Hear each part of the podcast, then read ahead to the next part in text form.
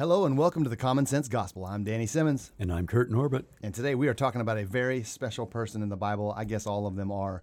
But we're looking at Samson, and this is part one. We'll have uh, part one and part two. Kurt and I believe that's about how this is going to work out. Samson is a very, very interesting character in the Bible. Uh, he's, mo- he's known by most of us for his long hair and his amazing strength. He's called by God to be a judge of Israel.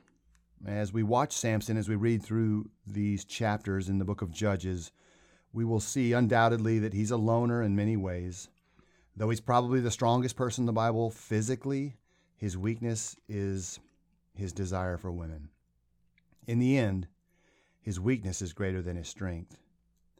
If you're a young man and you're listening to us, or if you're raising a young man in your home, Samson shows us how not to talk to women, how not to date, how not to express our love to women, and how not to win friends, uh, gain friends, and influence people. That, that's for sure. Um, Solomon will tell us in Proverbs chapter 7, in verse 25 through 27 Do not let your heart turn aside to her ways, do not stray into her paths, for she has cast down many wounded, and all who were slain by her were strong men. Her house is the way to hell, descending to the chambers of death. And I can't help but think of our character, Samson, when I read Proverbs 7 and the warning about the immoral woman. Uh, Samson will judge Israel for 20 years. We see that in Judges 15 and verse 20. And as we read through his life, we're going to notice that the Lord has given us specific things that took place in his life. You think about 20 years as judge and all that God could have told us. There's so much he could have shared with us about this man and his life. And yet, there are these specific things that the Lord has pulled out of his life that he wants us to see. Yeah, he's he's really one of those people in the Bible that we, we think a lot about because his his life is open for criticism. How could someone act like this and be pleasing to God? What's the deal here? And yet, we know that he is.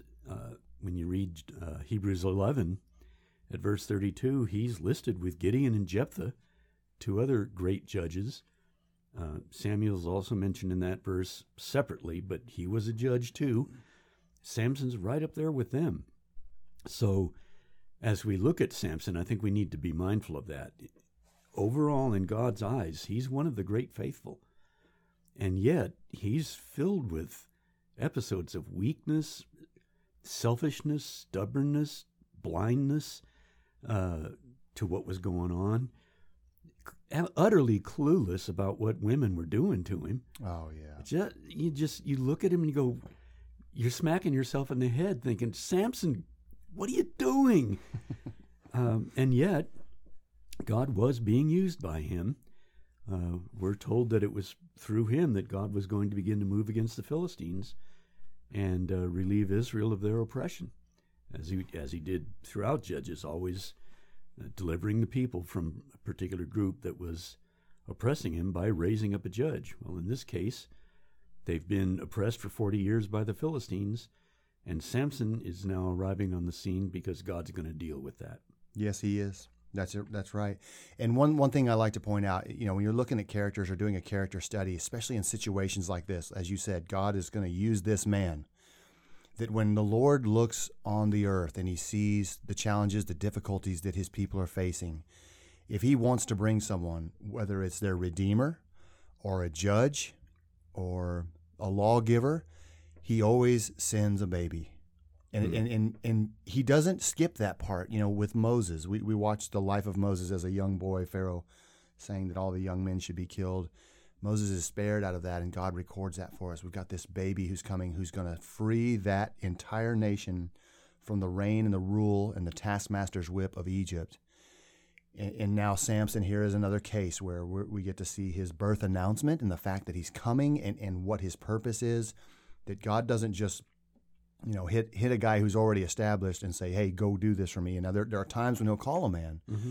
but these greater cases, it's always from the birth. And and I, I use that to remind people, you know, you're raising a child, you you have no idea who's in your home. You, you know their name and you know their tendencies, but we don't know what God's brought them in this world to do, and, and we want to be in line with God's will. So there's a great story there for sure. How God uses even this man to do His will. And I, I mentioned Redeemer Jesus. His birth is not skipped either. We're told specifically about the situation around his birth and how that came to be. And so the Son of God is coming. How does he come? Just the same way we did, as a, as a, as a newborn child, growing up, learning the ways of society and all the things that we do.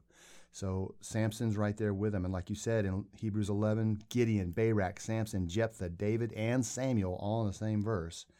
Uh, and there he is. With, all, with as confusing as some of this is, yeah. there he is. So Judges 13, we, we want to read 14 through 16 because the reality of this judge is he gets a lot of print. Um, Kurt and I just counted how many verses the judges got. Gideon gets 100, and then Samson got 96. Is that right? Yep. Yep. So they're pretty much equal. Yeah, almost equal, and no one gets as much print as those two, um, at, at, least that close. So, so he gets a lot of print in the book of Judges, and the Lord wants to share some things about him. In chapter 13, that's where the birth announcement is given to the wife of Manoah. And, and so for that, you know, I want to say that Samson was raised by godly parents. And, and I say that because after they were told that Samson's going to be born, his mother and his father set their own lives aside in preparation for his coming. They, they set themselves apart and they followed the instruction that was given to them. His mother is put under the Nazarite vow, which is given to her by an angel of God. And with with all the advantages of being raised in a godly home, we're going to see that Samson is going to make his own choices, and a lot of them are not good. He has a good start and a good foundation. That's obvious. And yet, he's going to make some terrible choices, even against the counsel of his own parents. So, to me, Samson eliminates the victim, the, the cry of, I'm a victim. No, you're not. Some people get every advantage in the world and they intentionally fall on their face over and over again. Some people are raised in the most difficult home situations that we could ever imagine. And they, they, they learn about God, they read and hear His Word, and they move towards a faithful life in Jesus Christ. And they're, they're redeemed by the power of the blood of Christ, just like every other Christian who, who's come to Him. So, yeah, I don't know if you have any thoughts about that, but I, I do think that Samson's just going to take that from, from anyone who says, I'm a victim because my life's hard. And I, we watch him on the other side of this have a perfect setup and God's God's setting things in place to make sure he's in a godly home and gives those parents instructions, and then we're going to watch him fail. Yeah, you know he he grew up in a difficult time for Israel because Judges tells us a couple of times that there was no king in Israel in those days. Every man did what was right in his own eyes. So there's just kind of lawlessness, uh, disregard for God, and yet it's not totally dark.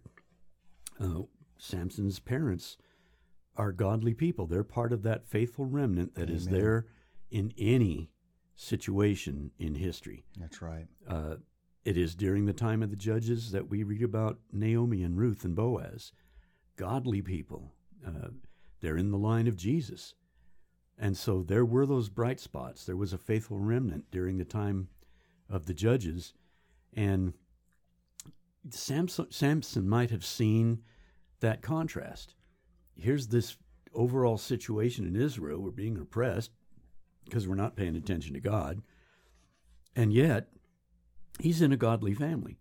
He's a Nazarite from birth. The, the only judge that I recall is that was a Nazarite. He's one of only two who were Nazarites from birth in the Bible. So the other being John uh, the Immerser.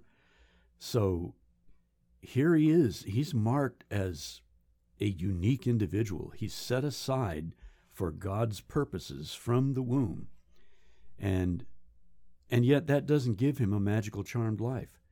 He still has his choices to make. That's right. And as you pointed out, he makes some pretty bad ones, ones that eventually cost him dearly. That's right. And so uh, you were mentioning the Nazarite vow that, that we have Sam, Samuel, uh, no razor shall touch his head, is what Hannah prayed to God uh, before his birth. Um, he seems to be under at least for a period of time. Samson and then John John the Baptist. Th- those are the three that I know of. Mm.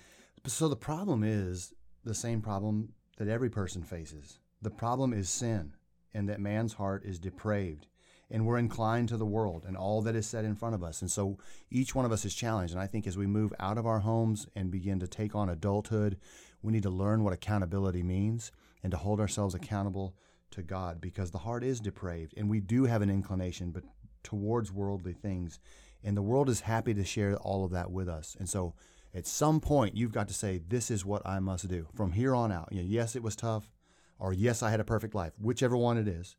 Here's what I will do now because I'm accountable and I'm going to give an answer to God. And that is a cleansing process to, to come to terms with that and to move forward with that understanding will serve you well. So let's begin in Genesis or Judges 13. I'm just going to read the first five verses so we can get a picture here of the announcement.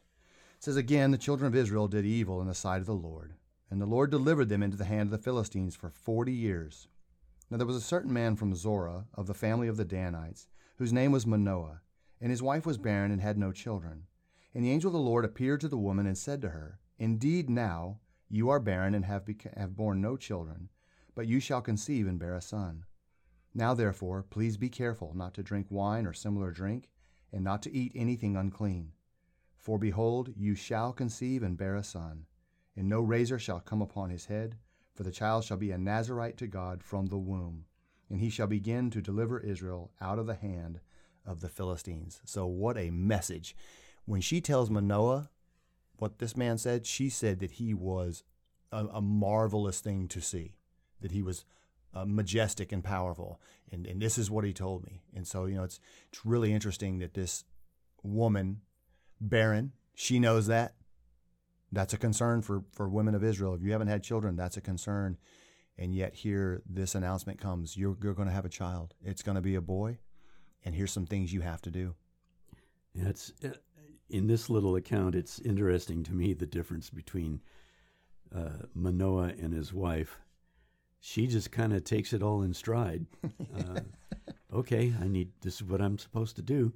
When she tells Manoah about it, he's, oh, send the man back to us and tell us what we should do. Well, he just told Manoah's wife what they should do, but and then he he kind of goes off the deep end almost I, I guess he's so amazed by all this and so dumbstruck that he doesn't even think rationally. But, oh, he says at the end of this, we've seen God face to face and now he's going to kill us. And Manoah's wife goes, Why would God kill us after he's told us we're going to have a kid? Uh, come on, dude. Manoah's like, Get your oh, head yeah. together. Oh, yeah, I forgot about that. But you know, uh, how often would we, uh, if something stupendous happened to us, how would we, we respond? But it's it's interesting to see the interplay here, and it's it's kind of, you know, the same announcement to Elizabeth and and Zacharias. You're you're going to have a son, even though you've been barren. Um, Zacharias kind of is doubtful about what's going on, so he's struck mute until this, right. the child is born and he names him. Yep, same So- problem. It's just uh, it's interesting to see the reactions. But but here's this godly family. They they respond humbly and you know they want to offer sacrifice and, and worship to God. So they're recognizing that obviously he's he's the one behind all this. He's got a hand in this. This is part of his plan.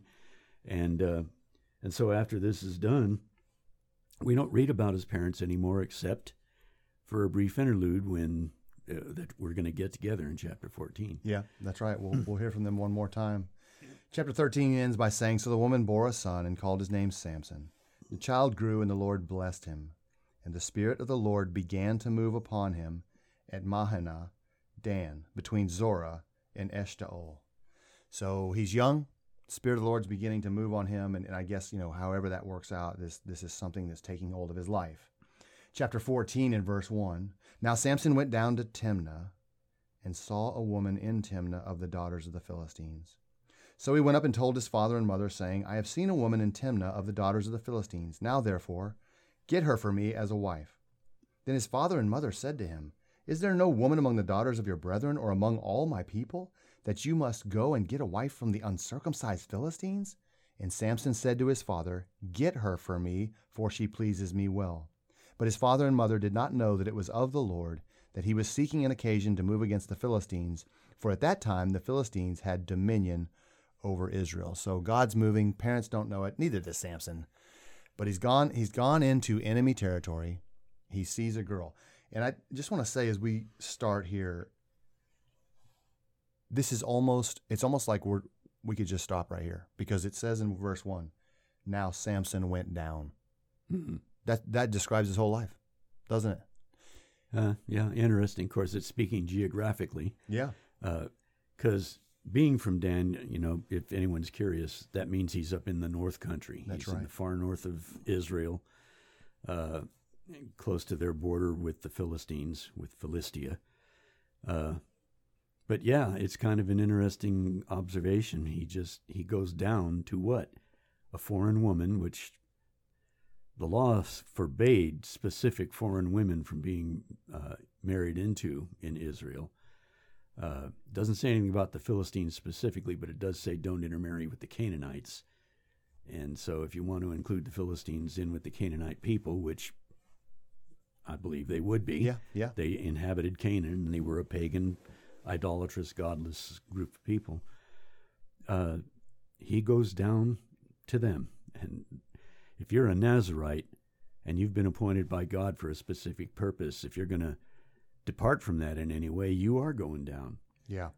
And we just at leaving chapter 13, it says the Spirit of the Lord began to move on him. So he's up as high as he can be at, at this point in his life, spiritually. And then he went down. I just think, you know, we're just going to see that over and over again. And it usually is always tied to a woman. And so he goes and he finds a Philistine woman who's beautiful. She, she's caught his eye. He says, She pleases me well. Samson is probably still very young here. There's, there's no reason to doubt that that is true. And he must be something to behold. He is young. He's a strong young man. He's moved by the Spirit of God. We know he has long hair that's never been cut. Uh, and he, he must have been quite the specimen. You know, uh, if he's 18, 19 years old, if he's that old, your hair is going to be twice the length of your own body. Hmm.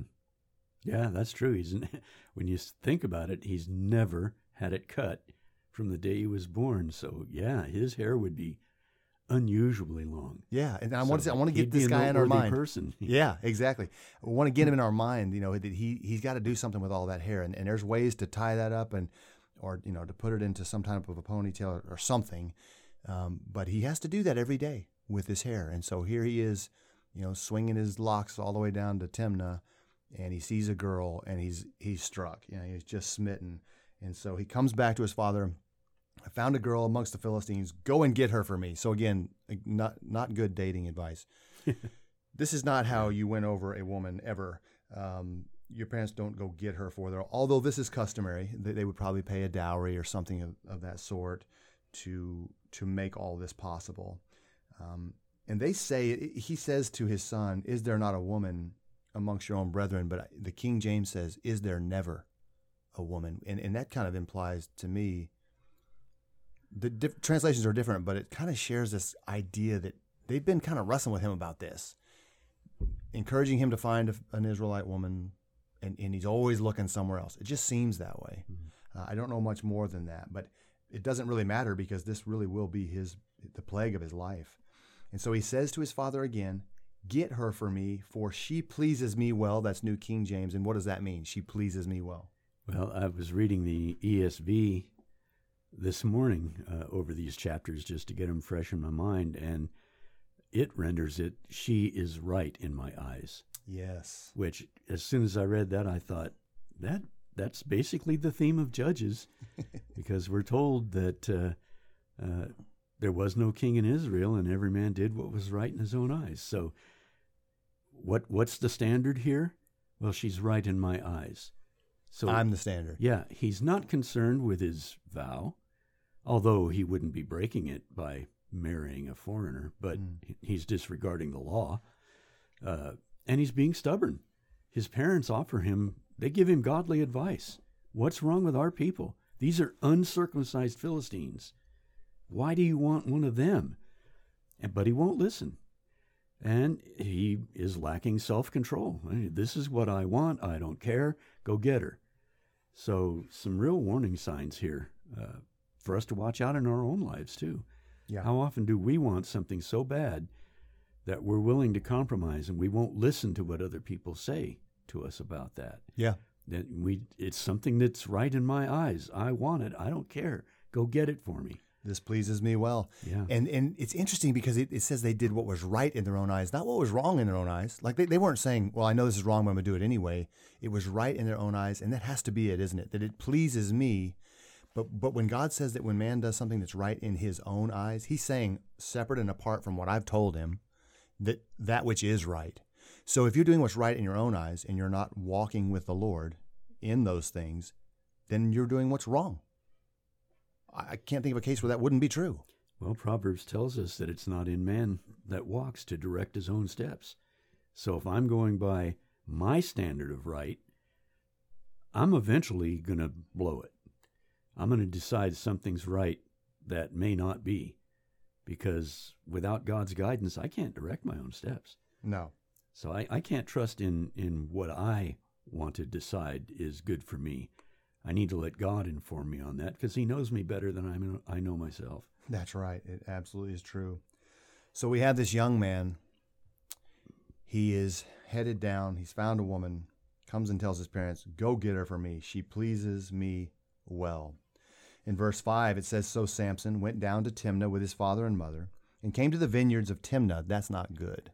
He's not supposed to be in a vineyard. Yep. Yep. He came down to the vineyards in Timnah.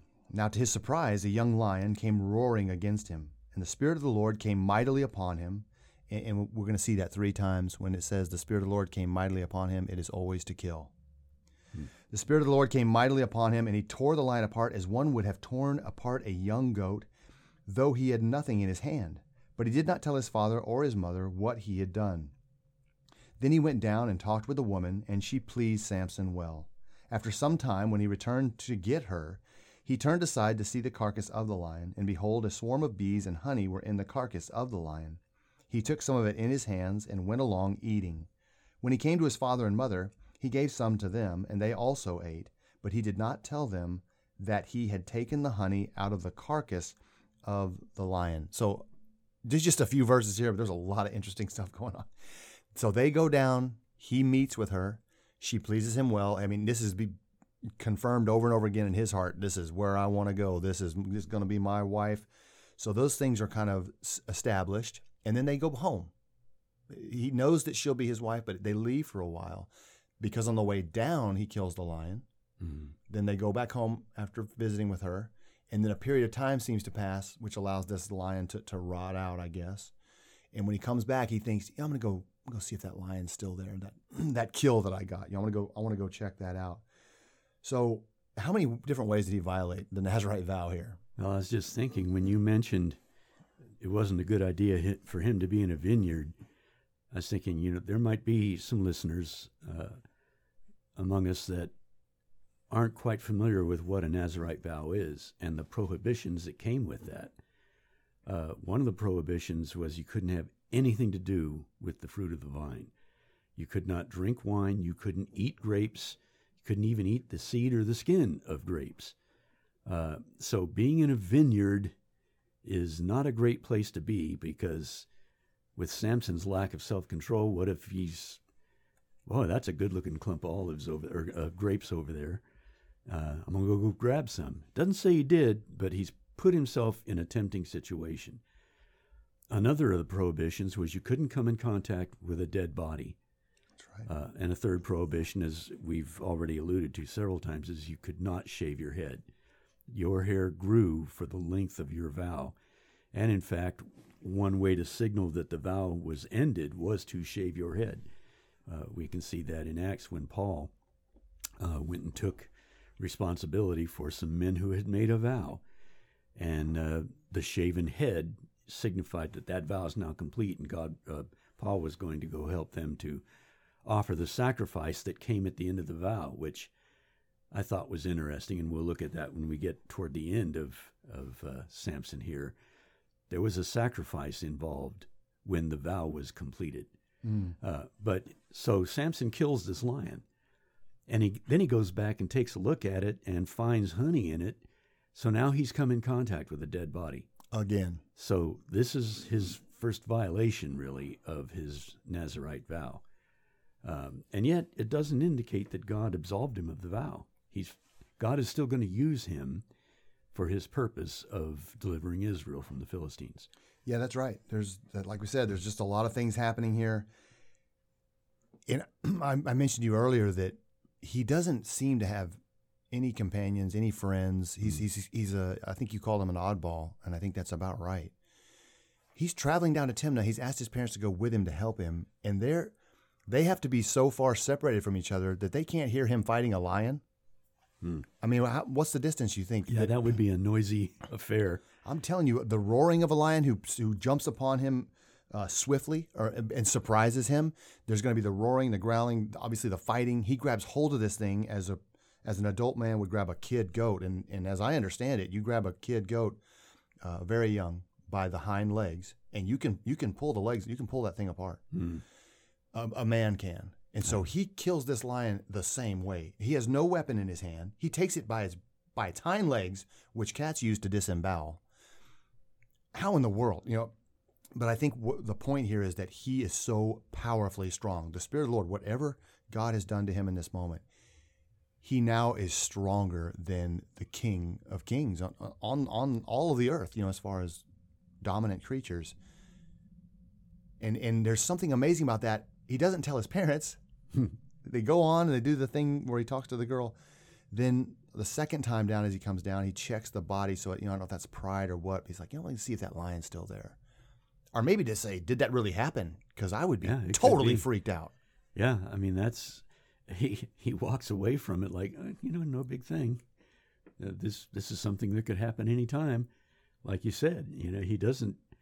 There's just nothing unusual that apparently that about this that strikes him. He just goes on and goes on uh, to Timnah, like hey, this woman's the only thing on my mind, and I had to deal with this lion. So okay, that's done. Let's Very go. Strange. Yeah, it's a it's an odd situation here. Yes, But it set it sets some things up that uh, uh, start to fulfill what God wants to do. Yeah, and you know, why do you think he didn't tell his parents that he got the honey out of a dead lion? Uh, well, who knows? But Because he feeds it to him. Yeah, he gives them some of the honey. Um, I think it would gross me out. Here, have some honey. Oh yeah, where'd you get it? Oh, there was this lion carcass over there that had some honey. Ew, I don't want that. Ooh. so it would gross him out. But like we said, it's a violation of his vow too. yeah. And then being godly parents would probably be concerned about that. He's just a strange guy. He doesn't tell him. I if I Yeah. killed a lion, I tell everybody I ever met. I killed a lion. Like the way you tear a kid goat in half. That's what I did. I, that's that's how I would open every line with everyone I ever met for the rest of my life, because it, it's a it's a life changing experience. You know, this, to to be in a situation like that would just change my entire life. He doesn't seem to process things that way. No. He doesn't bring it up. Doesn't even tell him. Well, I, I recall David. Of course, he was doing it to prove a point. But uh, when Saul was questioning his ability to go and stand against Goliath, what did David say? Your servants dealt with a bear and lion That's right. when I was protecting the flock. When they came against the flock, I took care of it. So it's I'm used to facing heavy odds. yeah, So I can deal with this uncircumcised Philistine, by the way. that's Uh, right. and no so different. here's Samson uh, tearing this lion apart barehanded, like you said, the king of beasts. And he, you know, okay. Uh, next, let's. I'm, I'm on my way to town. I got to keep going. he, it doesn't even register apparently. It's so crazy. Yeah, he's such an odd individual. Yes. So they've come back down for the marriage. He grabs some honey out of a dead body. Verse 10 So his father went down to the woman, and Samson gave a feast there, for young men used to do so. And it happened when they saw him, this is the Philistines seeing Samson, they brought thirty companions to be with him. Then Samson said to them, Let me pose a riddle to you. So again, the character of this man. He's sitting around with these 30 guys. You know, wedding feast is about seven days long. So he's like, hey, uh, tell me to think about this. Let me, let me pose a little riddle to you. So here it is. If you can correctly solve and explain it to me within the seven days of the feast, then I will give you 30 linen garments and 30 changes of clothing.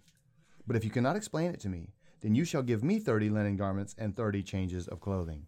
And they said to him, Pose your riddle that we may hear it. So he said to them, Out of the eater came something to eat, and out of the strong came something sweet. Now for three days they could not explain the riddle. But it came to pass on the seventh day, so they're almost out of time here, mm-hmm. that they said to Samson's wife, Entice your husband, that he may explain the riddle to us, or else we will burn you and your father's house with fire. Have you invited us in order to take what is ours? Is that not so? What a wedding party, huh? I was looking at this and I'm thinking, man, these Philistines are some nice people to be around. you know, okay, we'll accept your riddle. What it, what is it? And they can't figure it out, and then they so okay, what's the solution? We're going to threaten his wife. You go find out what this is all about, or we're going to kill you. And not, your not whole in a house. pleasant way. We're going to burn you and your entire family down. So, of course, now she's feeling motivated. Mm-hmm. She's been threatened. So, okay, what do I do? So she betrays Samson. And here we see his this first interaction where I, I just define it as Samson is utterly clueless toward women and what's going on. That's right. He he doesn't even stop to think, "Eh, why are you asking me this? It's he just he he seems flippant about a lot of things. Yeah. Um, we'll see that with Delilah. He- Instead of saying, "Why? What do you want? Why do you want to know where my strength comes from? Exactly. Why do you keep asking me about this?" He starts playing games with her. Yep. Oh, uh, do this. Uh, oh, if you do that, it'll my strength is gone. It it just it's like he's unconcerned about important things. Yeah. He just kind of floats through life, uh, being guided by whatever the desire of the moment is. Yeah, and it's consistently women. I, I forgot to mention the first recorded words of Samson is "I have seen a woman" in Mhm. verse two, chapter fourteen, and verse two. The first time we get to hear him talk, he says, "I have seen a woman." Yeah, And- and, and- that's his great downfall. He just cannot control himself around women. Yeah, that's right. So the riddle's posed, they accept. And by the way, there's 30 of them. So each one has come up with a linen garment and what what was the other thing? Uh, linen garment and a change of And a clothing. change of clothes, yeah, which is a big deal back then. Yes, but each guy has to produce one, and that's that's enough for them to go to this this girl and say, "You better figure out how to get the answer to this riddle, or we're going to kill your whole family with fire."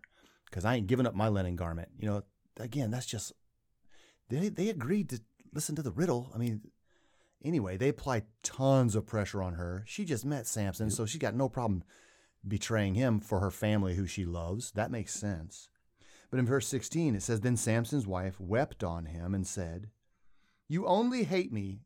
Yeah. it sounds like they've been married for 30 years. And that should give you a clue. Why are you starting our conversation off like that? Well, we just You- got you- married. You're trying to. You're trying. To, there's some manipulation going on here, but now he, I mentioned he he doesn't seem to respond. He does sort of rebuke her here yeah. at the end of verse 16. Yeah. But then she pesters him over and over, and he doesn't doesn't seem to deal with it. Yeah.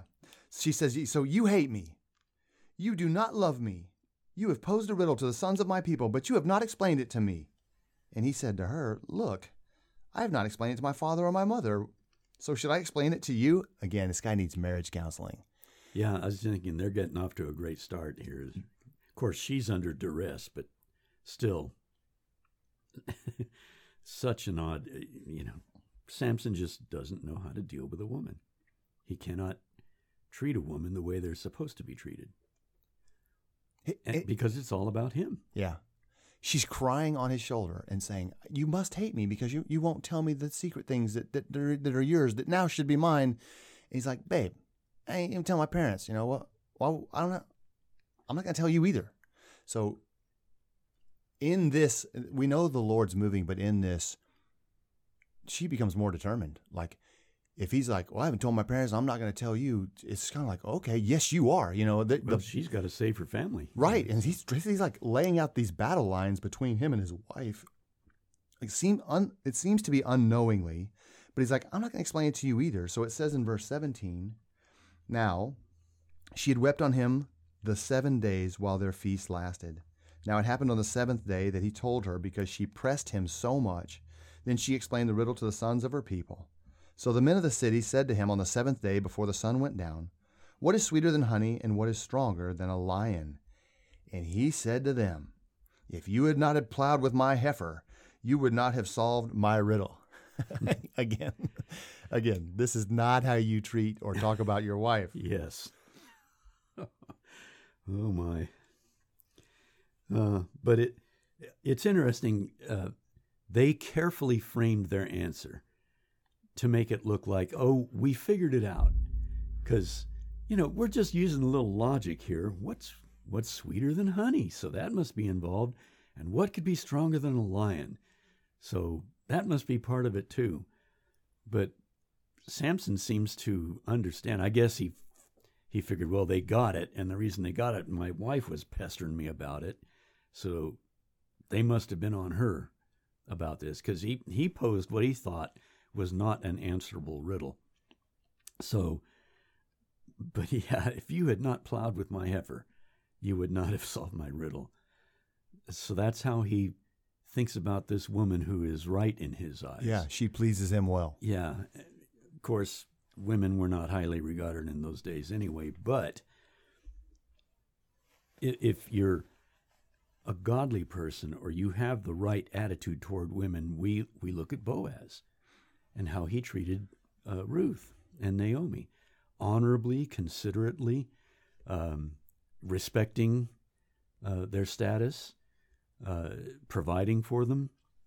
So, even though women tended to not, not be highly regarded in those days, still you could treat them like your wife's supposed to be treated. Absolutely. Uh, and Elkanah with with Hannah, the mother of of uh, Samuel, you know, providing for her and giving her a sacrifice every year to provide. He, he loved his wife. Yes. And it says so, and he took care of her. And he showed it the right way. Yeah. So, but Samson here is just kind of off the dial, uh, and it it comes from again, not to harp on this, but why would he treat a woman like this?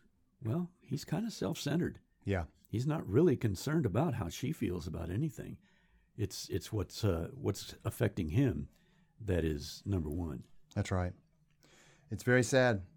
And, and, and you know it says that he gave them seven days, and then on the seventh day she finally got it out of him, and then and it says again on the seventh day before the sun went down, they come and say, so he knows he knows what they couldn't figure it out in six and a half days, and all of a sudden they know the answer right after he told his wife. You know he he's not stupid, and so he says, if you had not plowed with my heifer, you would not have solved the riddle.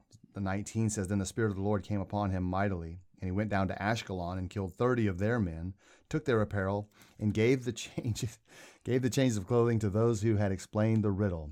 So his anger was aroused, and he went back up to his father's house. Samson's wife was given to his companion, who had been his best man. Wow. Yeah. It well, we're seeing so much here. Uh, of course, you, it, there's a rational explanation. Samson leaves he leaves his wife, goes back home, and doesn't come back for a, a, you know apparently a notable period of time.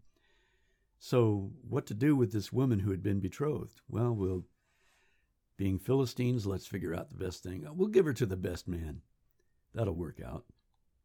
Poor girl. I mean, she's really kind of in a mess here. Um, but at least for a period of time, she spared herself and her family it doesn't work out in the end. But uh, here, I, I think we've seen now God really using Samson to move against the Philistines. Absolutely. This whole thing motivates him. Well, okay, now I have to come up with 30 garments. Well, I'll get them over here from the Philistines. And so he goes and kills 30 Philistines, and that would be known in Philistia. Did you hear about this? This guy Samson, and of course he's a, Hebrew. notable individual. Yep. This Jew killed 30 people over there in town and took their garments for a wedding feast. So news of this gets around, and it again kind of sets the stage for what's going to happen next. So God's using these events and these decisions from Samson to accomplish his purpose. And again, that purpose is deliver Israel from the hand of the Philistines. It's a very unusual way to do it, at least from our standpoint. yes. But God did it in a way that gives us some lessons to learn that we've been discussing today and we'll discuss in our next episode, our Lord willing. Yeah, that's right. But uh, yeah, it's such an odd set of circumstances here. Yeah.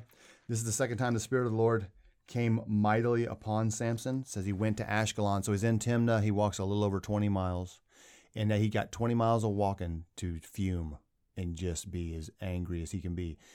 the only evidence that we have, and that he may have, that he can go kill whoever he wants, is the altercation with the lion.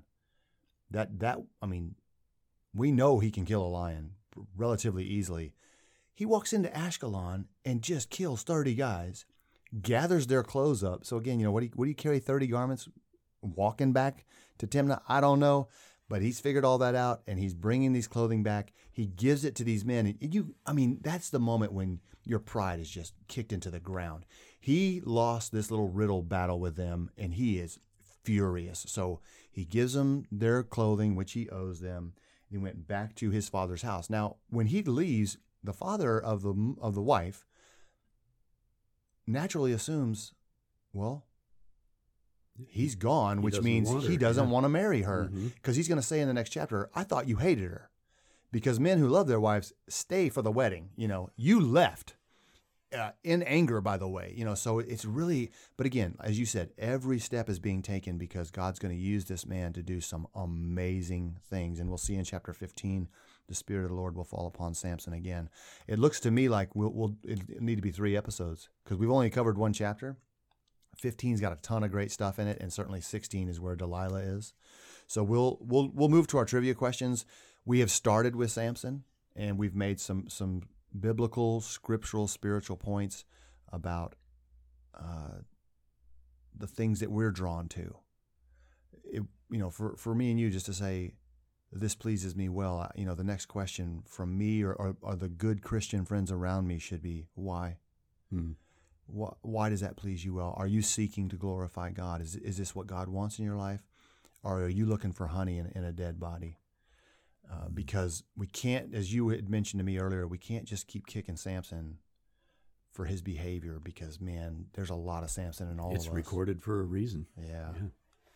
And we don't do it in these grand terms, but there's still those little steps that we take in the wrong direction. And so the, the warning is absolutely there for us, and we don't want to miss that as we move through this. Hmm. Can I give you my first trivia question? Oh, well, okay. Trivia, sweet trivia. Which two half brothers of Jesus wrote epistles in the New Testament? James and Jude. Very good. That didn't take you much time at all. James and Jude. We know that both both brothers, they're half brothers now because they're the sons of Mary and Joseph. Jesus is the son of Mary and his father is God. But these two half brothers, uh, James and Jude, are both mentioned in Mark 6 and verse 3 amongst his other brothers. And Jude uh, mentions in verse 1 that he's a bondservant of Jesus Christ, the brother of James. So Mhm. it's pretty pretty easy for us to conclude that both of them were living in the home of Jesus as they grew up. Yeah. Oh, neat question. Okay. Uh, my first question then What did Paul say is the wages of sin? Oh man. Uh, the encouraging word I did this week was that very verse, Romans 6:23. Ah, okay. The wages of sin is death. How about that? So you boned Very- up for the for the trivia quiz. Yeah. That, that's good of you. Un- unintentionally I was Hit- getting ready. your cliff notes there, huh? Yes, sir. I just looked at it. well, perfect. yeah, it's Good pretty deal. cool. Um, okay, question three for everyone out there, and question number two for Kurt. In the Old Testament, why did God command his people to remember the Sabbath day and to keep it holy? Hmm. Well, I I would give two answers for that. Okay. One is because that day was hallowed. It's the, the day that God ceased his creative work and rested. Mm-hmm. But secondly, it was also uh, a sign between him and Israel uh, as to the fact that they were his nation, his chosen people, and that he was building that nation up. Yeah, I, and I completely agree with you. I, I, I was thinking initially that you know the main is the first one you gave because Mhm. Moses tells the people over and over again. I have Exodus twenty, verses nine through eleven, where the Ten Commandments are given.